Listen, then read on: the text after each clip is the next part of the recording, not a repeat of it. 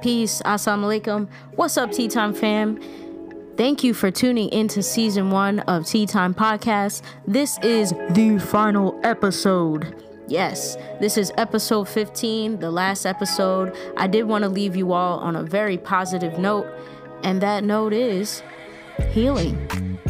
We all need it but especially when it comes to the world of social media, the world of news, all of this media that we constantly have surrounding us and plaguing our brains with bad news or stressful news, I wanted to speak to that. Does this cause trauma? And if it does, and even if it's not trauma, but it causes just some bad feelings on the inside, how can we heal from that every day?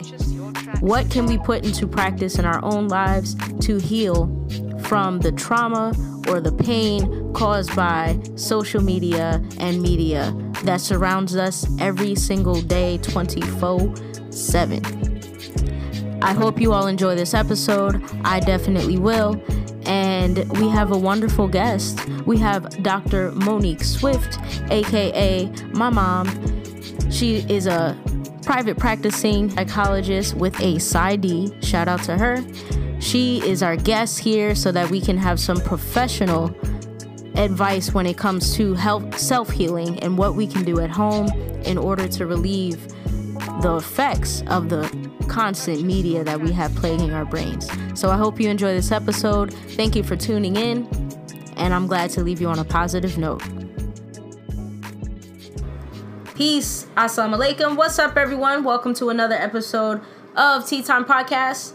As you know, we're here to talk about healing. So I'd like to introduce my guest, Dr. Monique Swift. Go ahead and introduce yourself, ma'am. Hello, Ti Time audience. Peace, everyone. Assalamu alaikum, family. Um, I'm Monique Swift, Muhammad. And um, I guess you want me to go into what I do? Yeah. What okay. do you do? Who are you? okay, so professionally, I am a psychologist. I have a private practice. That's my work is a private practice. I work exclusively with adults. Um, I don't work with children any longer. And in addition to that's a, actually a smaller piece of my work. I, I was looking at you, right? You don't have to. Oh, I additionally um, do consulting work where which kind of calls me to mostly uh, do presentations trainings workshops things of that nature. Uh, sometimes groups i do with people to for whatever purpose but most of my work in the consultant arena has been in the area of trauma. So unprofessionally she's my mom. As you can see we kind of look alike. Kind of so I'm glad she gave her um, what do you call it, credentials so that you can trust the information that she'll give here today. But I wanted to talk about healing. Um, this being episode 15, the last episode of season one of my podcast. Shout out to everyone who's followed um, I wanted to leave it on a positive note. I wanted to end this with something that you can listen to multiple times, get some tips and ideas from so that you can take ideas and carry them into practice in your own life. So, Ti Time Podcast left you with something positive that you can practice to do at home. Um, no so, pressure, huh? no pressure, no pressure. Mm-hmm. So, um, let's talk one more time about my mom. What made you decide to get into the field of mental health? So, I was originally aiming, like yourself, to be a teacher. I was in undergrad at Rutgers and I was going ahead in the direction of, you know, going into education. I was applying for the alternate route program um, to be a teacher in New Jersey. And in the interim, I was I was uh, substitute teaching. I got a job as a substitute teacher, you know, get my feet wet and make money and so forth. And um, it was in the process of teaching that I discovered, similar to yourself, that I keep on wanting, like, I, I was inclining toward the student more on um, a psychological level, on a personal level. I would recognize the student that appeared to be despondent, that appeared to be, you know, the one that was quiet, sitting in the corner, the one that was unkempt, the one that didn't really, um, you know, maybe acting out, trying to be a clown. Like, what's going on? And, and trying to understand behavior, trying to touch and connect with the, the young people based upon what I was seeing. So I just found myself more drawn to that uh, type of interaction.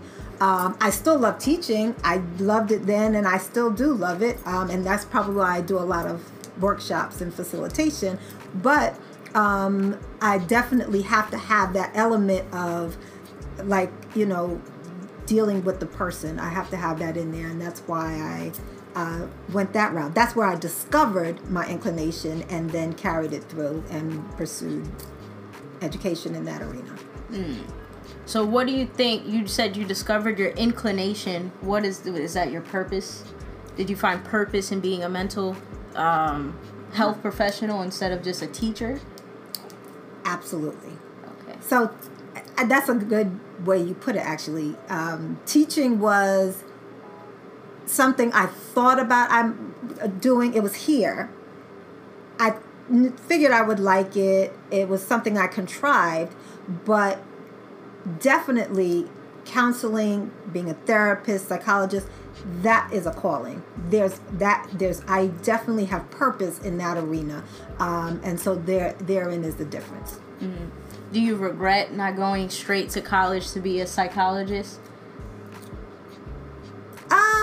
No, I, I didn't go straight to college for people that don't know. I mean, I went to college, but I didn't go straight to grad school um, to be a psychologist. I, um, I don't regret it. In one respect, when I did go to grad school the, for my doctorate, what was different between me and other people who actually had gone straight was that I had really a wealth of experience to draw from and expand. Like it wasn't all just theory and idea for me. It was really, for me, it was I had already practiced. I had already kind of walked the walk. And so I knew I was really honing and fine tuning something that I'd already had in my hands mm. versus, you know, kind of like shaping something in my mind and then getting ready to jump in the pool later. So it, it really made a difference on that respect. So I don't regret it. And then the other pieces that I had you mm-hmm. and your sisters. so that's what I was doing in the interim. So no regrets. Mm-hmm. Awesome. So moving on to the next question.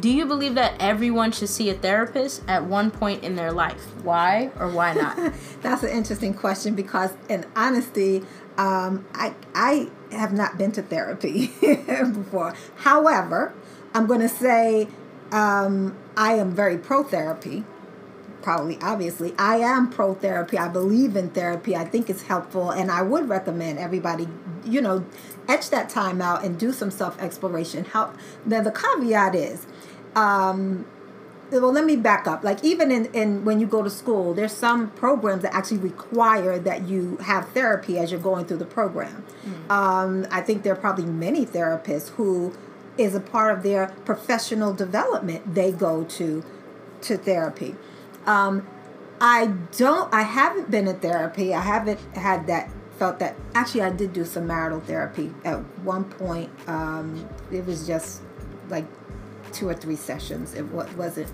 much, um, but nonetheless, I.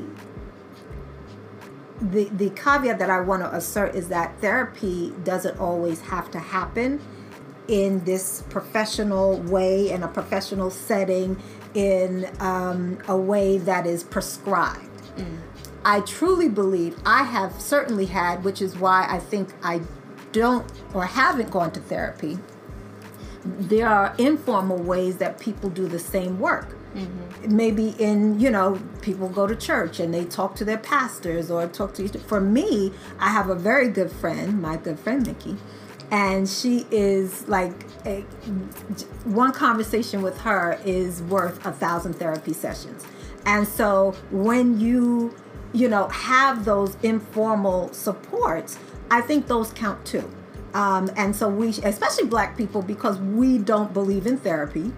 And so um, I think sometimes that closes us off to the whole idea of self self exploration and uh, you know critical analysis of self and all of that because we're thinking maybe that happens in therapy, but we can do that with one another. It doesn't have to be you pay some money, somebody sits and say, "How does that feel?"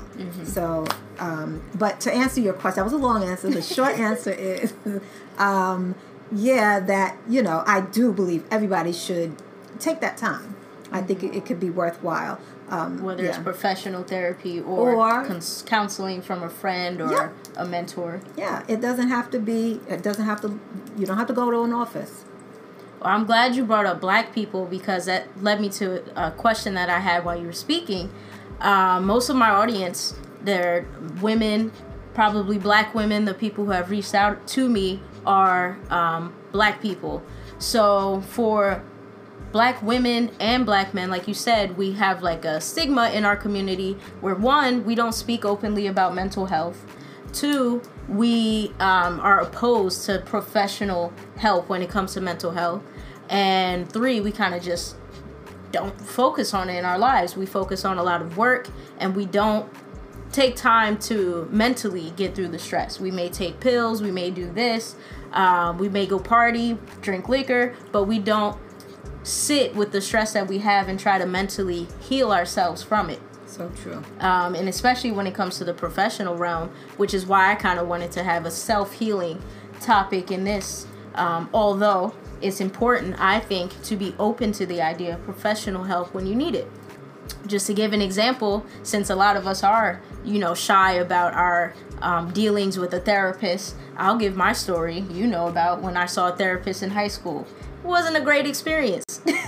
then it's not. This is not a story to try to stop you from going to a yeah to this is not to stop you from going to a therapist or seeking professional help but you know that my um, therapist that i had in high school uh, i won't name names but it was not a great experience it was a funny experience instead of me getting a lot of help um, with the emotions that i had for myself in high school i got a lot of help understanding this therapist's family issues the same family issue in the same story in the same moment from the same person in his family. So um, you know some of us may have tried that professional help and it didn't work well.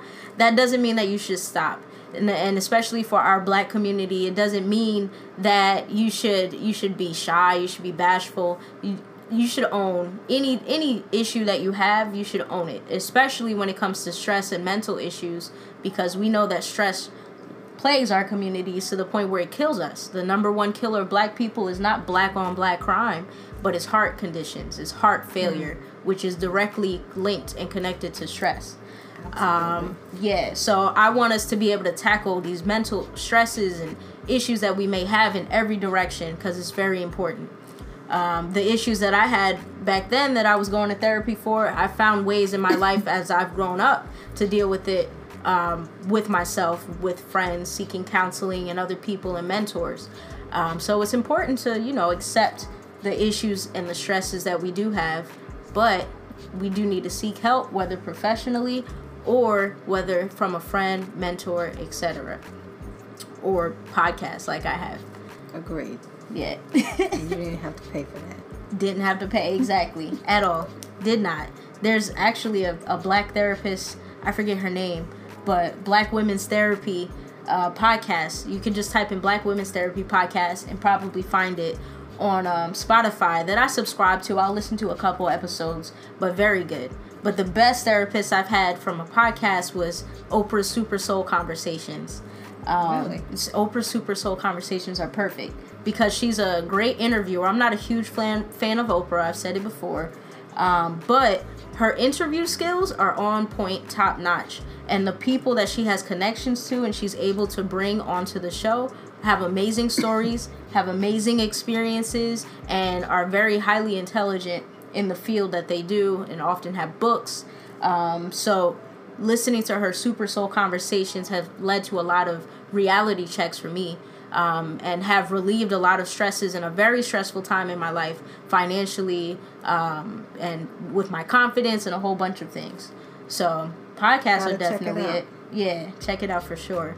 But I do. Do you have any resources? Because I've speaking spoken a lot about black women, but to my audience out there who are black men or men, um, what what kind of resources do you have for them, whether professionally or um, in their personal life, non-professionally? Because black men, I feel like they have a harder time of kind of addressing the stresses in their life. Yeah. That's a tough one. right? Being both women. too. That's tough. I mean, and I don't necessarily specialize in. I mean, I do more specialize in women's issues than men's issues, but um, I just I live with a man and I interact with men and I see men and and our men it they're in um, psychologically um, they have been bruised they've been battered they've been you know stripped they've been emasculated you know so it, it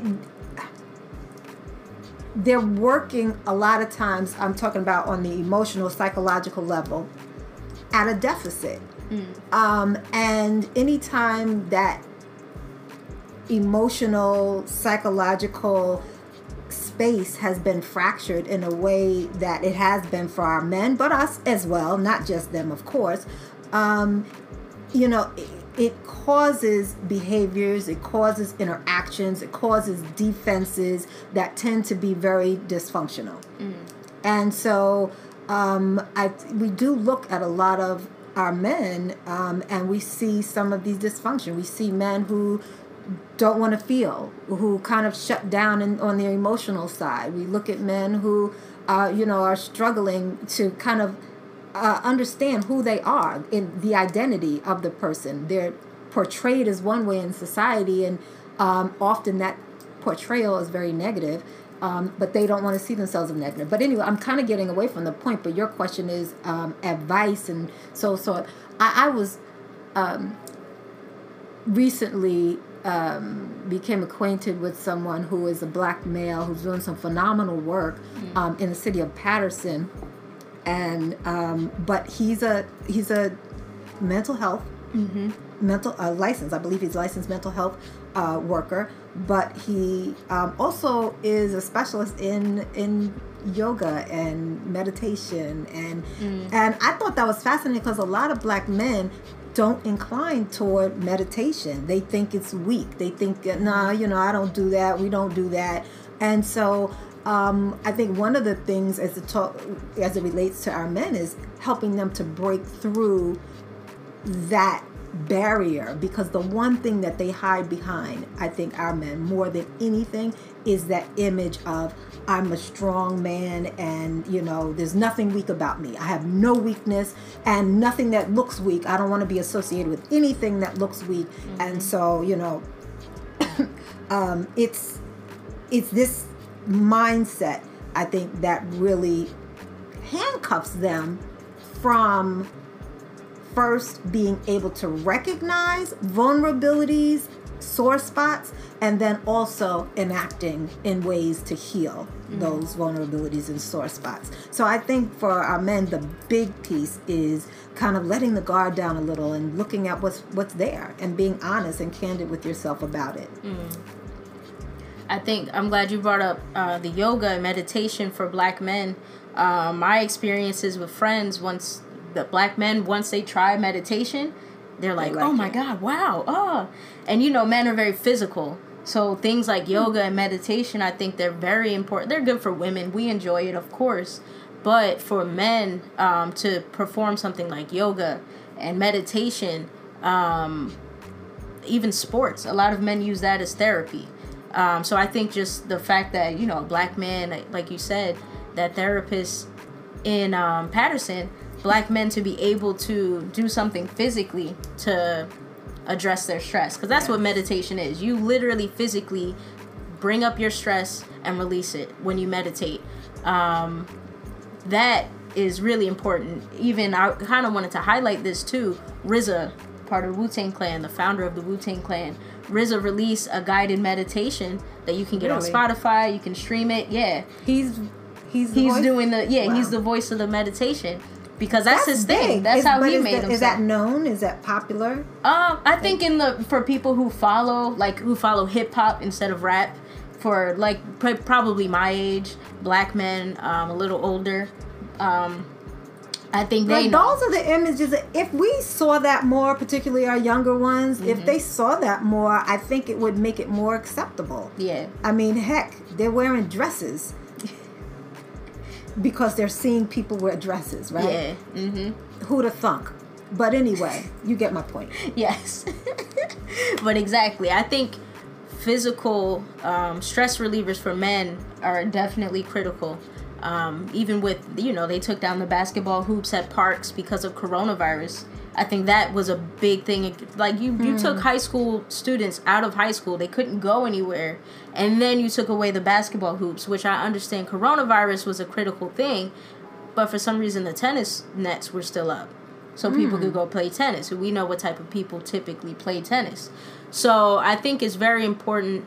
Um, And people go just shoot one time, one person on their Yeah. own. Wow, I, I didn't even notice that. I didn't know I noticed that. The hoops are back up. I saw at the park today. So go out there if you play basketball or you just want to be out and active. Go out there and do that. Um, social distance still. Keep your groups limited.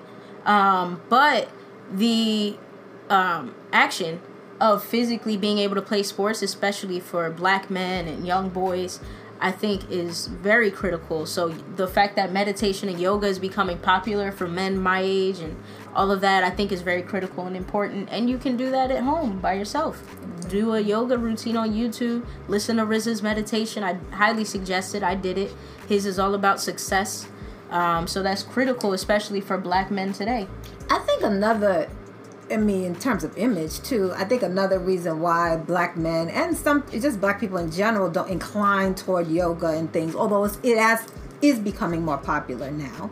But I think that type of lifestyle, if you will, that type of activity has mm. always been marketed to the middle class or upper class white woman. Yeah, yeah, that's facts. and so like that's the people that you think that's that's for them and mm-hmm. you don't think about it is for you. So i think mm. that's another thing but the more we're seeing you know and i'm seeing studios black people open up you know yoga studios and mm-hmm. meditation places all over and so it is like coming up now in our community and and the thing is too and i was having a conversation with someone else about it you know they do such a job on us because yoga meditation has deep roots in african tradition Yes. Mm-hmm. Yeah, I and remember we I learned think that. Mm-hmm. it's theirs or we think it's from you know asians but it's ours we brought Yeah. it to the world and so they have taken what we had and what we brought and kind of made it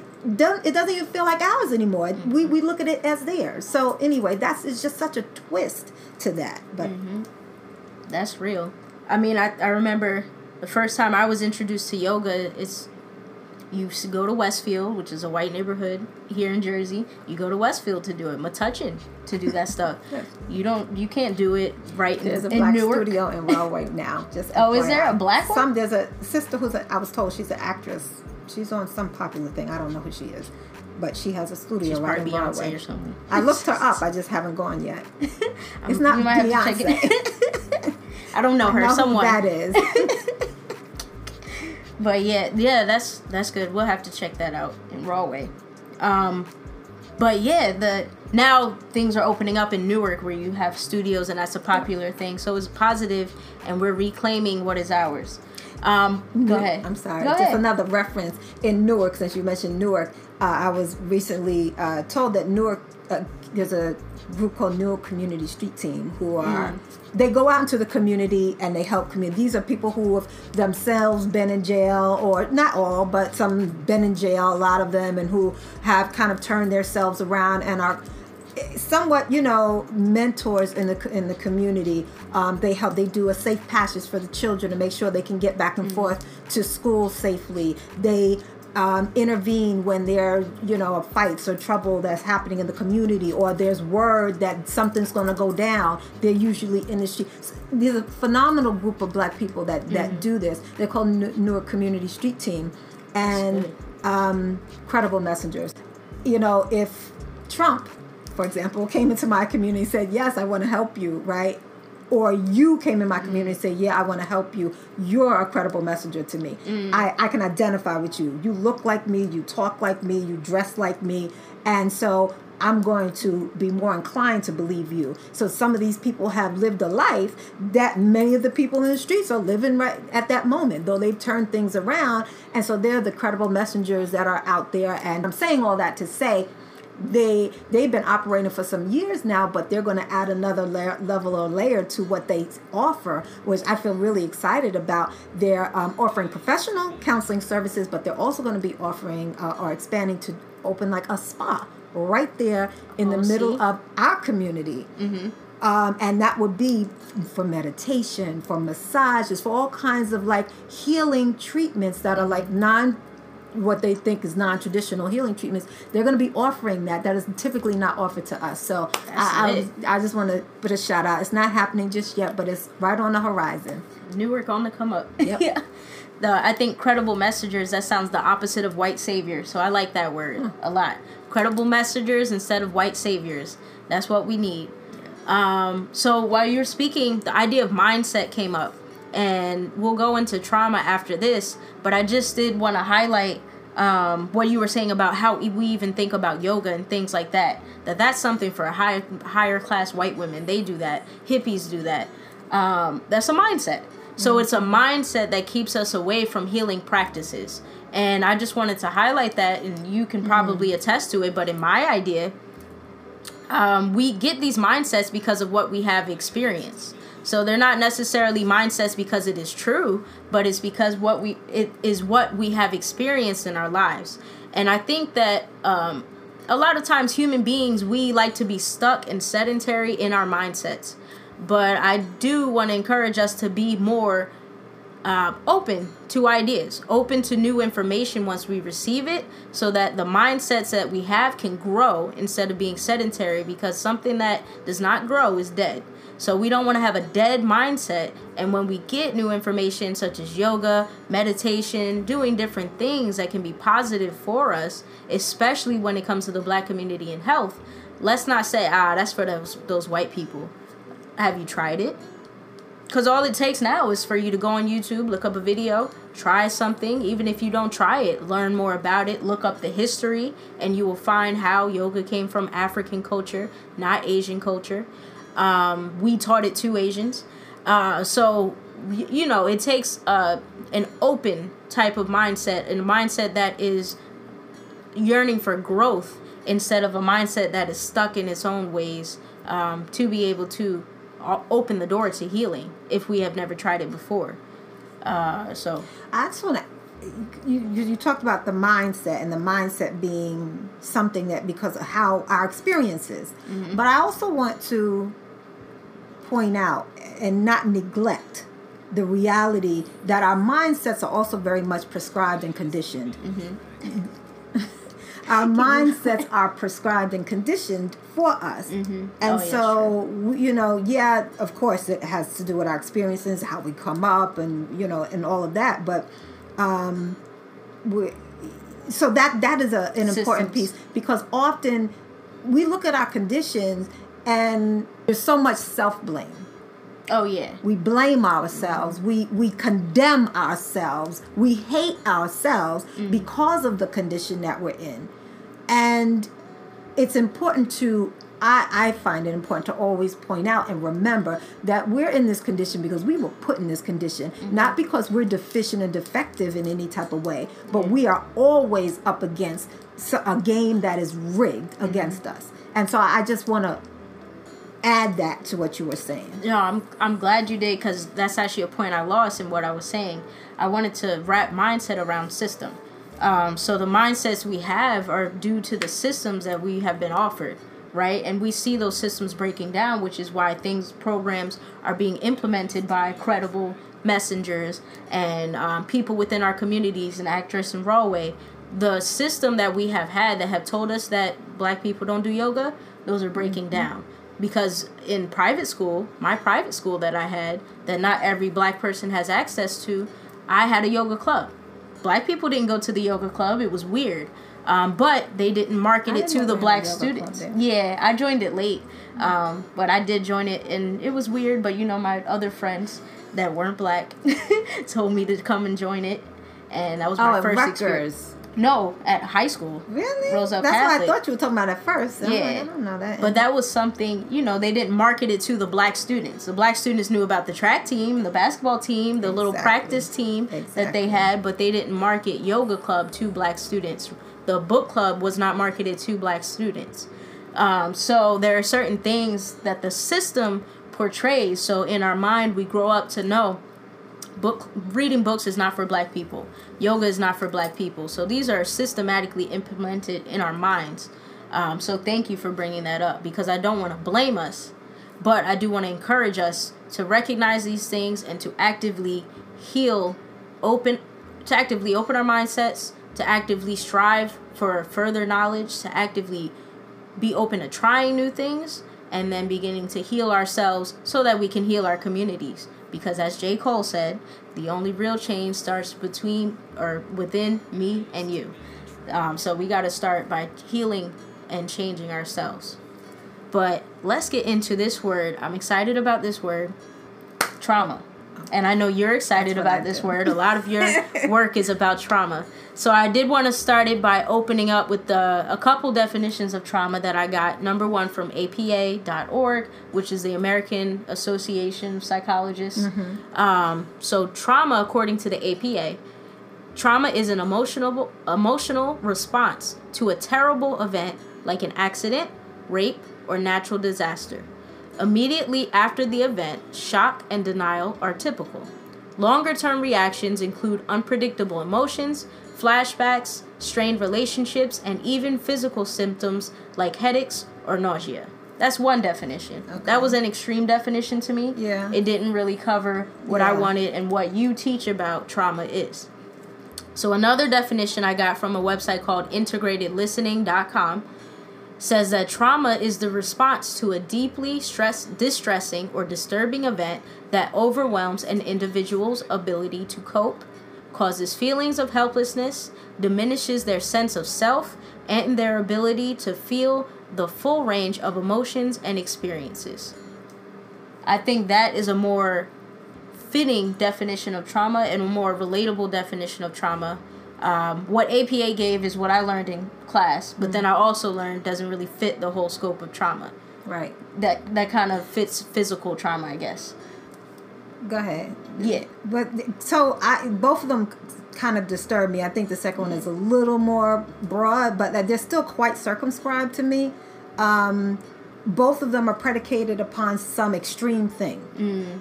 And when you couch trauma in that way, you're really eliminating an, a, a, a whole sphere of trauma, eh, particularly trauma that, that we deal with, which is that kind of like subacute everyday experience of um, you know, well, what we call microaggressions, right? Those are not the only types of uh, traumas that are excluded from that, but that's an example of what would not fit in that definition.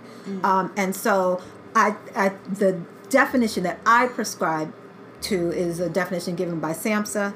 Don't make me say what SAMHSA stands for. I think it's substance abuse, mental health. Google it. Associ- yeah, Google it.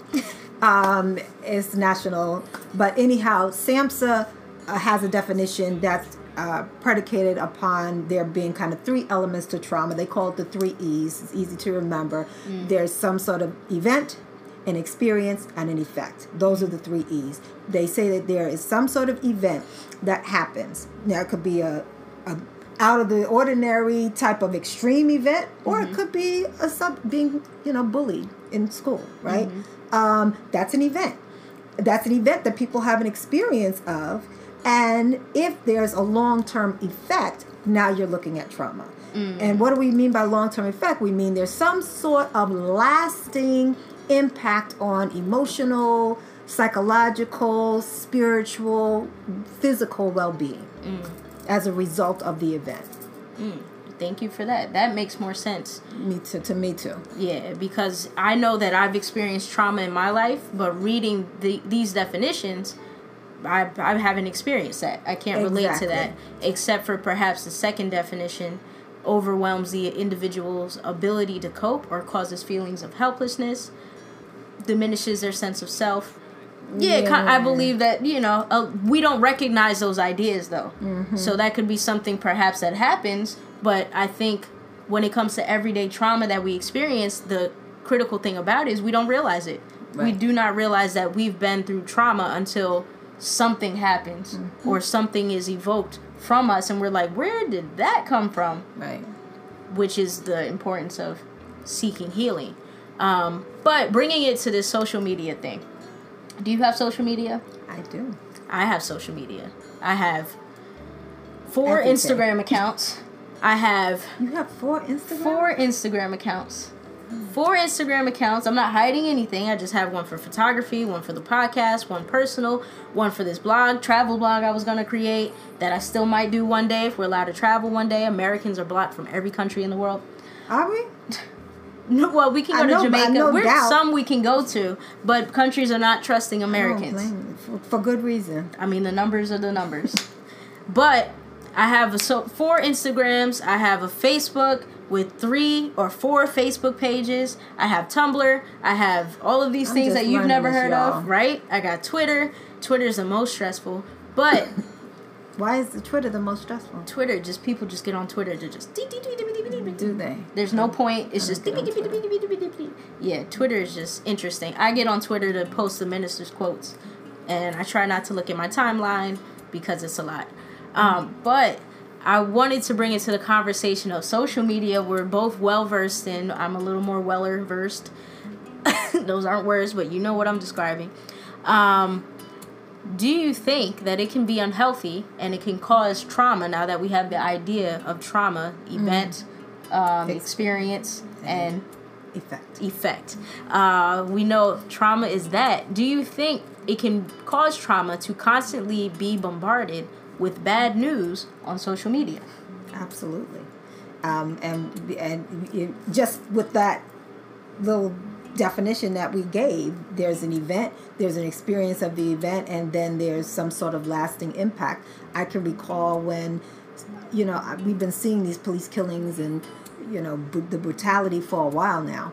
But when Sandra Bland died, that impacted me. Mm-hmm. That, and I think it's because she was someone I can totally relate to. This is a black woman who was a professional black woman. Mm-hmm. And, like, aren't we exempt? Uh, you know, is this not a black male thing? Aren't we the exempt ones?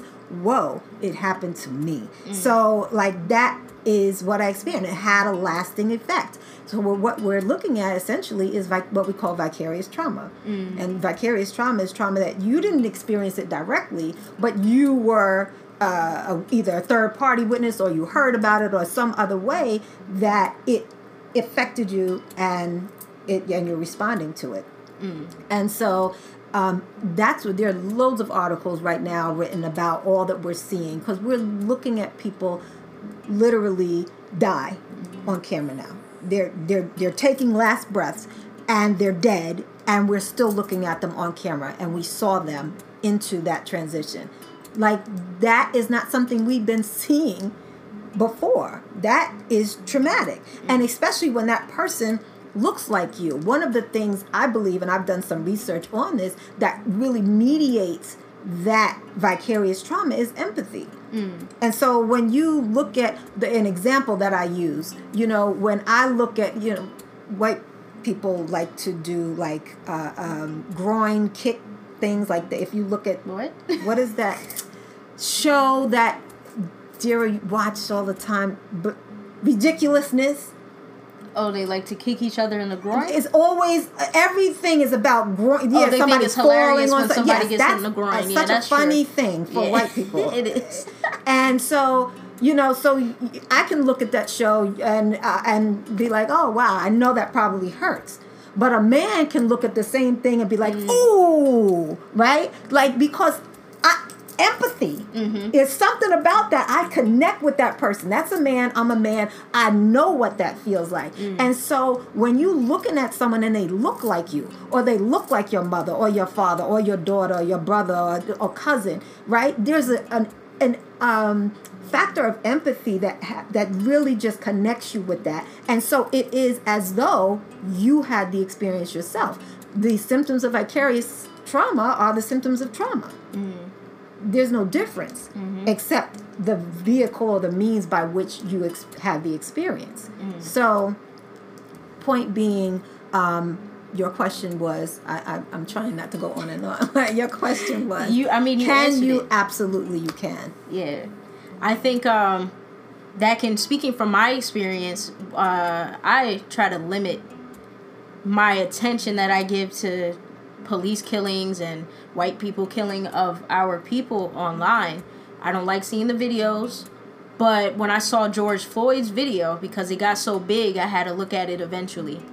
I watched it and then I kind of went I spiraled into watching more videos because that's linked to new things and even the algorithms on social media it likes to keep your mind in a spiral in a mm-hmm. circle to where you're you're if you see George Floyd's video you're going to see Rayshard Brooks. You're going to see Ahmaud Arbery and you're going to see people's commentary on it hmm. and then you're going to see people crying about it and then you're going to see videos from before then you're going to see pictures of Aiyana Jones and Sandra Bland and then you're going to see Breonna Taylor and then you, and it brings you into this loop and circle and I got stuck into that loop and circle for about a week to where one day I was just like, I, I can't. I had to watch uh, an entire thread on Twitter of white people getting punched in the face after they did and said racist things to black people, and the black people whacked off on them. I had to watch that, to feel better. even it out. Yeah, it made me feel better because I was feeling like this anger and something inside, and I was like, pent "What up. is happening? What's going on?" And then I searched for it. I searched for white That's people getting punched in the face and getting getting told off after they said something racist because I needed to see us win, I guess. But I was like, "Wow, this is having an effect on me." And for a couple days, I had to just nope, no social media, Hmm. put the phone down because me, you, and probably a lot of other people, the first thing we do in the morning what's going on.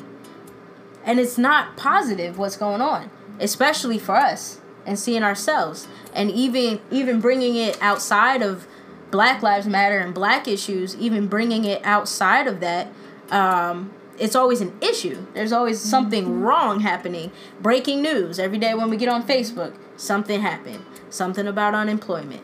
Something about coronavirus. Oh, it's spiking again and you can literally feel the anxiety and you can feel the anger and the fear building up in you because of what um, the news and social media puts into our heads and our minds. Um, so I agree that yeah, it is traumatic to just get on social media every day. It's traumatic. I don't watch the news. Mm-mm. To me, you're playing the same thing 24 7. I heard about it already, got the information. I do not need you to scare me. So I'm I don't watch the news. I listen to my NPR podcast in the morning. It's a 15 20 minute thing about what's going on, what's happening today, updates from before. That's it. That's Did all I need. help?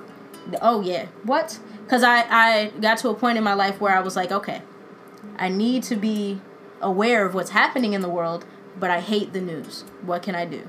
So I think I actually asked somebody, and I think Camille told me about NPR's um, podcast where they have a daily podcast um, every day. Um, or it used to be just Monday through Friday. Now they do it every day um, since coronavirus. And it's just about 20 minutes updates what's going on. So is is it the visual element that makes it more palatable? That there's no visual element to that, and you're Mm-hmm. just hearing about because you're still learning about all the bad things. Mm-hmm. So why is it different? it's different for me because they give they try to keep it factual when they report they're not emotional with it they just report what's happening what's Oh, going on if they're up yeah they don't sensationalize it. It's not about the shock factor. They're trying to report in a little window of time this is what's happening this is what's happening. Remember we said that yesterday? Well this is the update to it. Uh. thanks for listening to npr news do do do that's and it's perfect because i know what's going on in, in the world. If there's something that struck me i can now google it and research it and i get an idea of what's happening without the shock value without the shock va- factor all of my news i told you all of my news from coronavirus was from podcasts. I did not turn on the news because i tried it and i said oh no. First of all all they're saying is they don't know what's happening they don't know what's happening they don't know what's happening. I don't need to listen to it then I listen to podcasts. I listen to Bill Nye. I listen to um, Dope Labs, which is a podcast. A podcast. Bill yeah, Nye? Bill Nye has a podcast. I listen to Dope Labs, which is a podcast. Um, one of the girls' name is Titi, but it's two black women scientists um, who have a podcast. They spoke about Wow. coronavirus and the updates, and they broke it down what a virus is. Same with Bill Nye. I listen to NPR News. They spoke about numbers. Um, yeah, I listen to all of these things instead of being continually shocked by the news and on Facebook. Facebook was what? Facebook was horrible when coronavirus first broke out. Yeah, yeah. I did not want to be there. I deleted the app, I think. A lot of confusing reports and misinformation. Yeah, it was a mess. Mm-hmm. Yeah, it was a mess. Yeah, but to not, you know, get stuck in that. But that's all to say, yes, I agree. I have, like, personally experienced the trauma of media, social media especially, but media to make it more general about not only black issues, but all issues. Yeah. it's it's traumatizing the way that they relay information to us because it's not relaying information it's literally about shock value it's supposed to traumatize you so that you keep going back to it um, because that's how they make money so it's it's interesting and what i want to get into let's end it on this note. We spoke about yes social media is traumatizing. Yes uh, the things that we see every day is traumatizing. Let's talk about healing. And we can be personal. You can speak professionally if you want to. But i want to speak about self-healing. What kind of practices can we put in place to self-heal from the daily traumatization that we put ourselves under and are put under from media? Um, first i want to give the definition of healing for the audience and this definition is from dictionary.com and it says as an adjective healing is curing or curative prescribed or helping to heal. Growing sound getting well mending. And as a noun healing means the act or process of regaining health. So i want to highlight that definition because when we speak about healing that means something needs to be put into practice because healing doesn't happen in one day healing doesn't happen in one moment but it's a practice because it is it is going to continue. Healing has to continue in order to lead to health. And health is the goal. Health and wellness is the goal. But there has to be a practice implemented and to be made systematic which black people are afraid of systems. But we need to implement systems in our own minds in our own practices. Because that's systemic racism might be reason. I mean, that's true. Yeah, systemic racism. But why be afraid of Stay the systemic system. racisms? How we? How about we create our own systemic blackness? Okay. we had that, they destroyed it. but- okay. But let's recreate it. but yeah, I get you. Not blaming our people, but we gotta get it together. Um, so we we should create systems of healing because we've we've created systems of killing ourselves. We created systems of checking social media every morning. I have it. But we also have to create systems of healing so that we can eventually get into health. Um, so that we can be a healthy group of people and a healthy black community. Um, so we'll start with you. What are some positive or healing practices that we can do at home during quarantine or now that things are opening up? What are some things that we can access to heal the daily trauma of media? Daily trauma of media. Okay, so actually, I think you did a better job than I could or would have um, in terms of talking about it. I think you you hit every nail that needs to be hit. I mean, number one, there was a recognition. You can't do anything about anything if you don't recognize that it's there's an impact from it. And it might sound foolish to say that because if I'm traumatized, I know it, but no. A lot of people don't realize it. In fact, this is an example that I often use. I, there's I do uh, trauma trainings with te- uh, um, police officers in Newark, and um, which are very good. They are excellent. I have to say myself. They they're really. It's not me. I just right? facilitate, but they're really good. But nonetheless, we have an evaluator and we survey. Um, you know, we do a pre and a post. And part of that pre and post is doing an ACE survey, and I don't need to get into all that, but essentially, ACE means adverse childhood experience. That surveys how much trauma was experienced as a child. And what we noticed in the course of our uh, looking at our evaluations is that it's a two day training. And so at the beginning and at the end, we do the survey. Uh, the two days are one week apart. One would assume that there's not been a whole lot of trauma that would happen within one week, Uh-huh. right? But what we consistently find is that people who endorse none or little trauma in the beginning endorse more or some trauma at the end.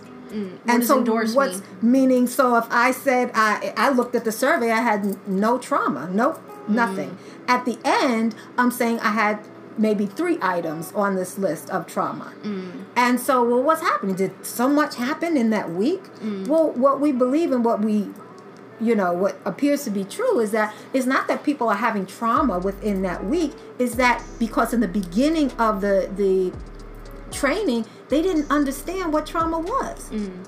And so without understanding it they weren't recognizing it. Mm. And so when we walk them through understanding trauma and understanding what it looks like and how it appears that's when they can look and reflect and say oh yeah there's been trauma. I've been traumatized. And so that is like a to me a stark example of the the value of recognizing first knowing because if you don't know you can't recognize right? I guess so you have to kind of know what trauma is and then recognize that it's impacting you. And you did that. So you recognize whoa this is doing something to me and then you did something about it. I have to somehow sever this. I have to first of all stop the injury. If I know there's an injury, I have to stop the injury, um, and then I have to do some healing. I think maybe more critical piece, particularly when you're talking about trauma, is prevention. And you can't always prevent trauma. Things happen suddenly. You don't know about it.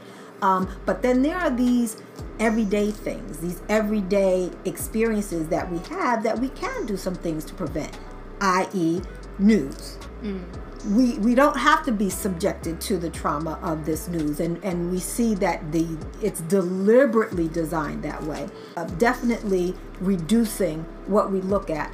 Um, right now we're in a society where we get news fast we get it in abundance. So you know we it there's it's out there. Everywhere we look social people are on social media. We get it from our phones we get it from our tvs we get it from our radios we get it every there's nowhere where you're going and you're just kind of like insulated from this. Mm-hmm. When i was young i think we had what five channels? And if you weren't sitting in front of one of them five channels you weren't getting it for the most part.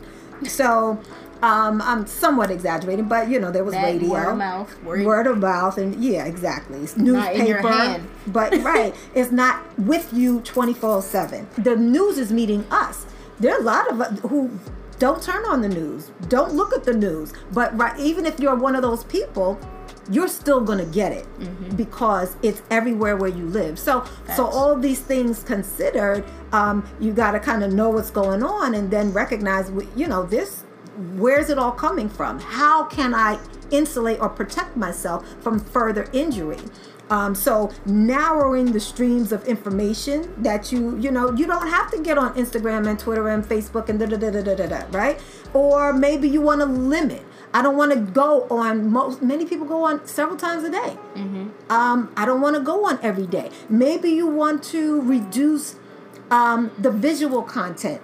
Uh, you know, like I, I, I saw that someone got killed yet again, but I'm not looking at the video. I'm just not going to look at the video. So you have to do some introspection to recognize what about what's going on is creating this effect.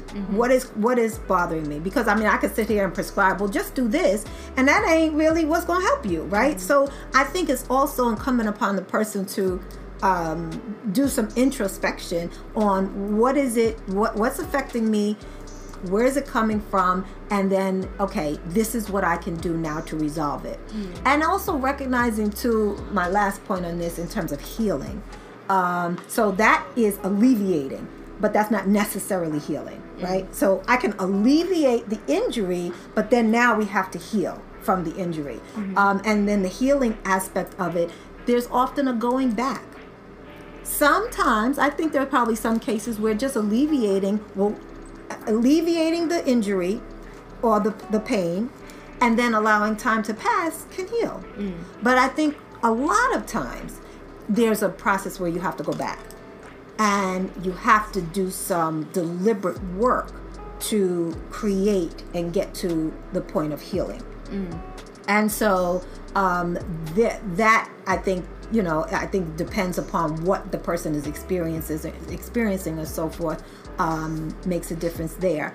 And then my final final point uh, on healing is that healing I think we have to recognize or look at it or understand it not necessarily as an endpoint because healing is if is until the day we die i think we'll eternally be in an effort and a process toward healing because every day that we live we might and likely will encounter something that is kind of impacting us spiritually, emotionally, psychologically, physically that we have to heal from.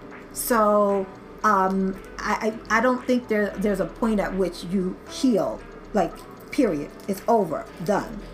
I think we're always going to be in some sort of dynamic process of healing at some level. which is probably why the goal is to have a healthy lifestyle, not to be just healed. Right. So I think, you know, I like to put things in steps. Okay. So I put these in steps Uh, okay, well, what do we come up with? because when we speak if I can about the the steps toward healing, right? So the first thing you said was prevention. So things that we could do are to refrain from using social media every day or all the time. And I think what's most critical to me when you wake up in the morning, the first thing you do is extremely critical. If you the first thing you do when you wake up is to turn on your phone, you're going to have a stressful day. I do it all the time and I do it to myself Yikes. all the time. Yeah, you're gonna have a stressful day. Um, so maybe just preventing, doing something, brushing your teeth before you get on the phone, things like that could take your mind from the direct attention of social media. Um, those are practices I've put in place that reside in prevention. Um, for those of us who have businesses on social media, we have to get on every day. We have to show our face. We have to make a post so that we keep our audience, or we will lose our audience and we lose business. So some things I've heard from Brother Ben X, who's like a mogul on social media. He has a digital real estate class that I'm in. Shout out to him. Check out it. Check it out. Um, some things that we could do is instead of getting on and scrolling through the timeline, let's just get on and make our posts. Respond to messages. We can get on, we can make our posts, but let's not in- inundate our minds with the timeline. Or we can be very selective with what we follow as well, which is another practice practice of prevention I put in place. Um, moving on to the introspection, I'm really good at introspection. That's just like I told you said I did it. Um, so introspection can be hard for people, but that's where the practice of meditation comes into into place. Um, the practice of yoga comes into place, but introspection I think is very critical to where we can we can take a moment to pause. Just pause. To fall into that quietness. It feels awkward, but that is very critical. Um, then going into the actual healing, of course, it's important to reflect and to when you reflect to think about the emotions that you have. What are what are the emotions that came up? Was it anger? Was it anxiety? Um, I don't know if that's an emotion, but anxiety, fear. What was it um, that I felt while being on my timeline today? Um, what was it that I felt when I saw the video of George Floyd? What was it? Um, so reflection is definitely critical and important. And then I think it just needs to go into activity when it comes to self healing. Go ahead. I'm sorry. I just want to. I want to add something to that because of a personal experience that too that I recently had, and I just know this to be true. That sometimes things don't always show up in the moment, and especially when it comes to trauma, you don't realize when it's happening, but you realize something down the line. Recently, uh, my husband and I went on. We just went for a walk, and we started out. It was kind of dawn and uh, dusk uh, at dusk, and it was it got so romantic. We, and as we were walking, it got dark, and I wanted to walk someplace we hadn't walked before. So I said, "Let's go this way." And I, so we walked and walked and walked, and it's dark, and we're like in this area that we see all these American flags in everybody's yard, everybody's yard, and he's like, by Milton Lake. "No, we went toward in Colonia." Oh, yep. Nope. Yeah, exactly. and he's like, "Be mindful where you at now." I'm like, "Yeah, okay." And we're walking, and I'm like, then some white person standing out in front of their house, and they looked at us, and um, they were like, you know, just watching us, and they said hi. So we said hi, and they stood there until we walked by, and then they walked. They were walking from one house across the street, I guess, to their house. I don't know which house was theirs or whatever, but they walked from one house to the other. But they waited until we walked, and they kept saying hi, and then the guy said. how are we doing this evening? You know, just Oh, what- God. it- and I was just so uncomfortable. I kept thinking about Ahmaud Arbery. Then we walked by another house that where they were having a party. I'm like, I do not want to walk by this house because drunk white people in their own territory, they're not. You don't want to be there.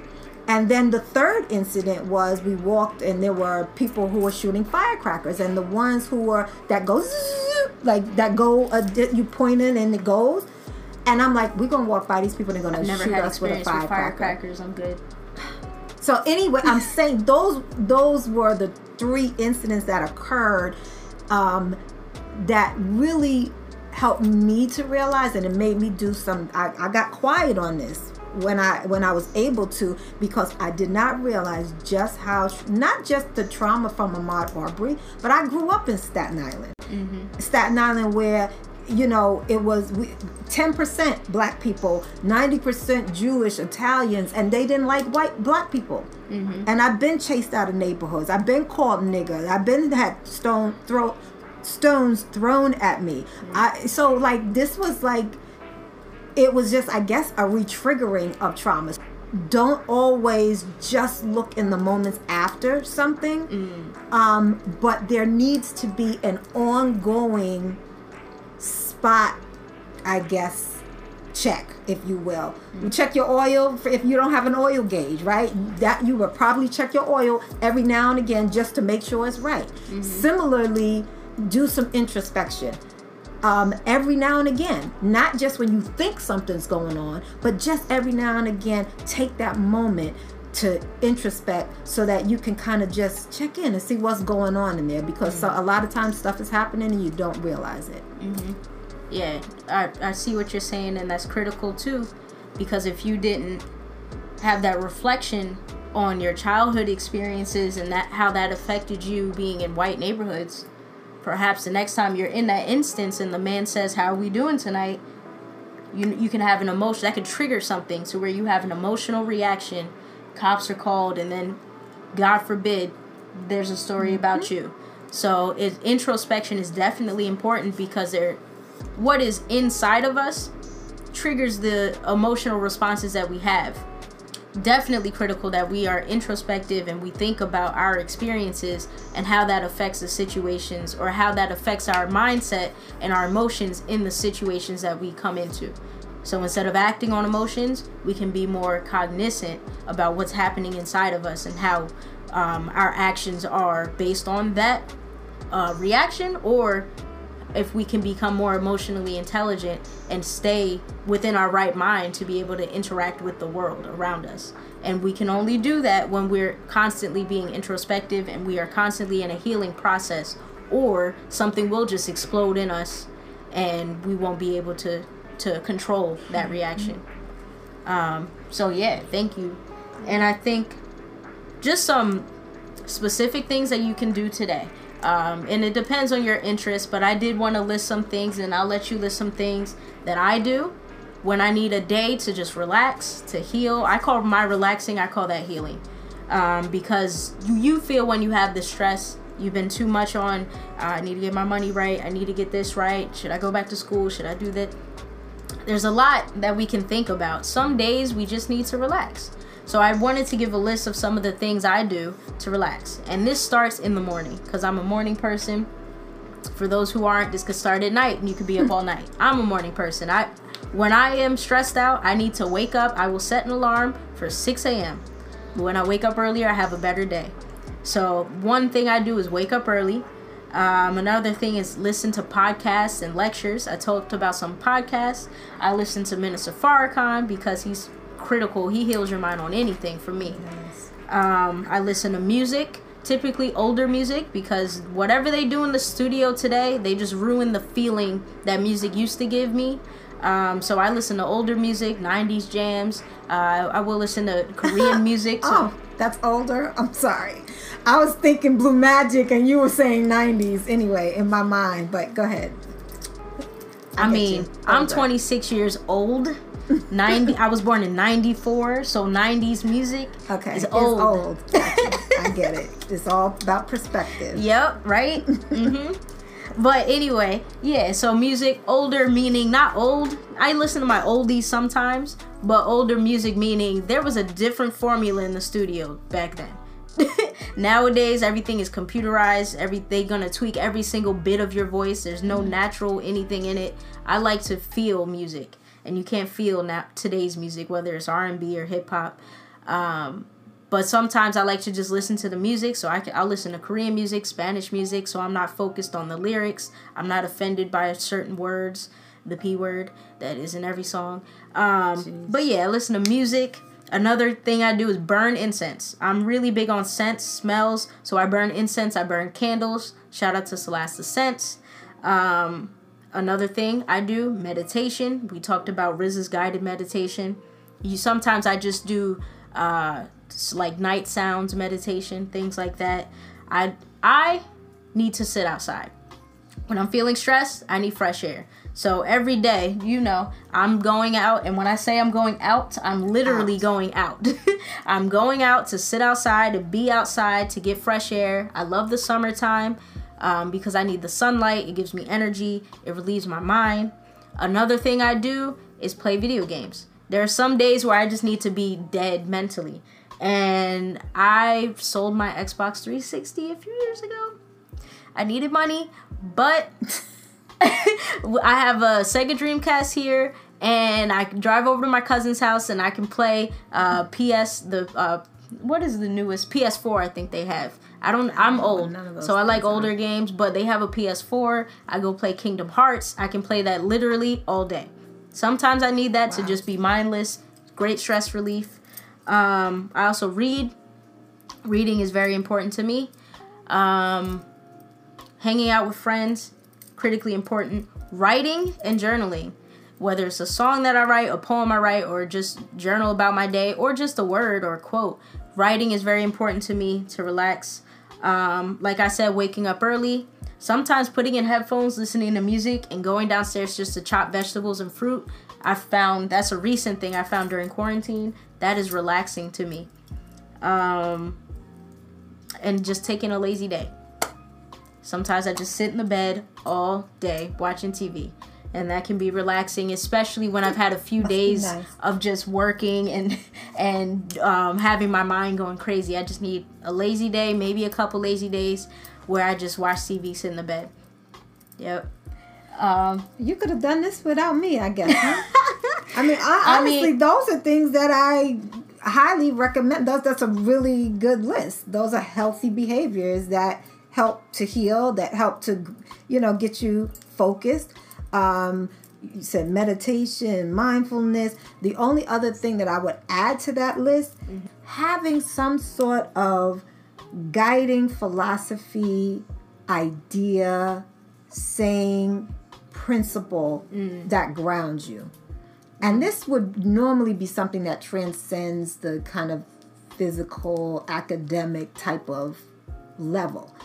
Um, this would be something. I'm, I'm actually I'm looking at mine right now that I have on the wall. When the earth is shaking beneath my feet, and nothing is right, when COVID hits and you don't know if there's a tomorrow, when you know you're you know walking through a neighborhood and you don't know if you're going to get back home uh, it is so grounding to me it takes me out of any particular moment and it instantly connects me with allah Go ahead and read it to us. i can recite it I, Oh. I don't need to. I I'm say gonna all make sure she doesn't look. It is, I came from Allah, and to Him is my eventual return. Therefore, neither trial nor misfortune can disturb the course of my life, which is about a much higher goal than mere comfort. Come what may, the contentment of my mind is never disturbed. That was pretty on point. She did it. It puts me in a direct connect to recognizing I came from somewhere and I'm going somewhere regardless. That nothing that can happen between point A and point B can disturb that course. Mm. And then it also reminds me that course is not intended to be comfortable and cushy for me. That course may be, you know, disruptive, it may be upsetting, but the contentment of my mind can't be disturbed unless I let it. Mm-hmm. The contentment of my mind will always be sound. And when I step into that space, that understanding, it grounds me no matter what's going on. And I think that's, you know, again, probably different for different people. You really have to make it yours. You have to mm-hmm. own that. And you, it, you know, what works for me, it may not work for you, but doing something that really grounds you in the midst of when the world is upside down, what keeps you right side up? Have that thing in your pocket at all times. Mm. I think that's that's powerful and that's real. Cause I used to use yours because you taught us that the contentment of my mind is never disturbed. So I used to recite that, but that doesn't ground me. But I couldn't find what grounds me until I went through my thing that turned my world upside down. And I think my saying that grounds me because I learned from you. So my power or the power to me is in words. Um, but the thing that grounds me is you decide Is you decide. And that goes back to I, it's represented in that meme we may have seen on uh, Instagram or something where it says you decide and has a smiley face with the dots on each side of the parentheses. One is smiling, one is frowning. Um, that idea, but to me, it started with the cup half full or cup half empty. When I learned about that middle school whenever I learned it, that has always stuck with me. And I always wanted to be the person to see the cup half full. Life is going to happen life happens, but it doesn't have to happen to me. I can decide what life is. Um, so it, it coincides with the contentment of my mind, but I think you decide is definitely my grounding statement.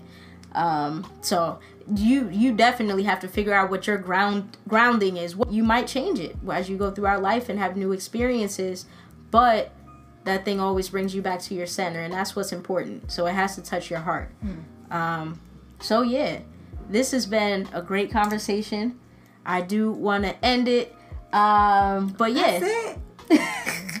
we could go on and on because literally this is she went for what 20 years in this field? So she can go on and on. Um so thank you all for tuning in.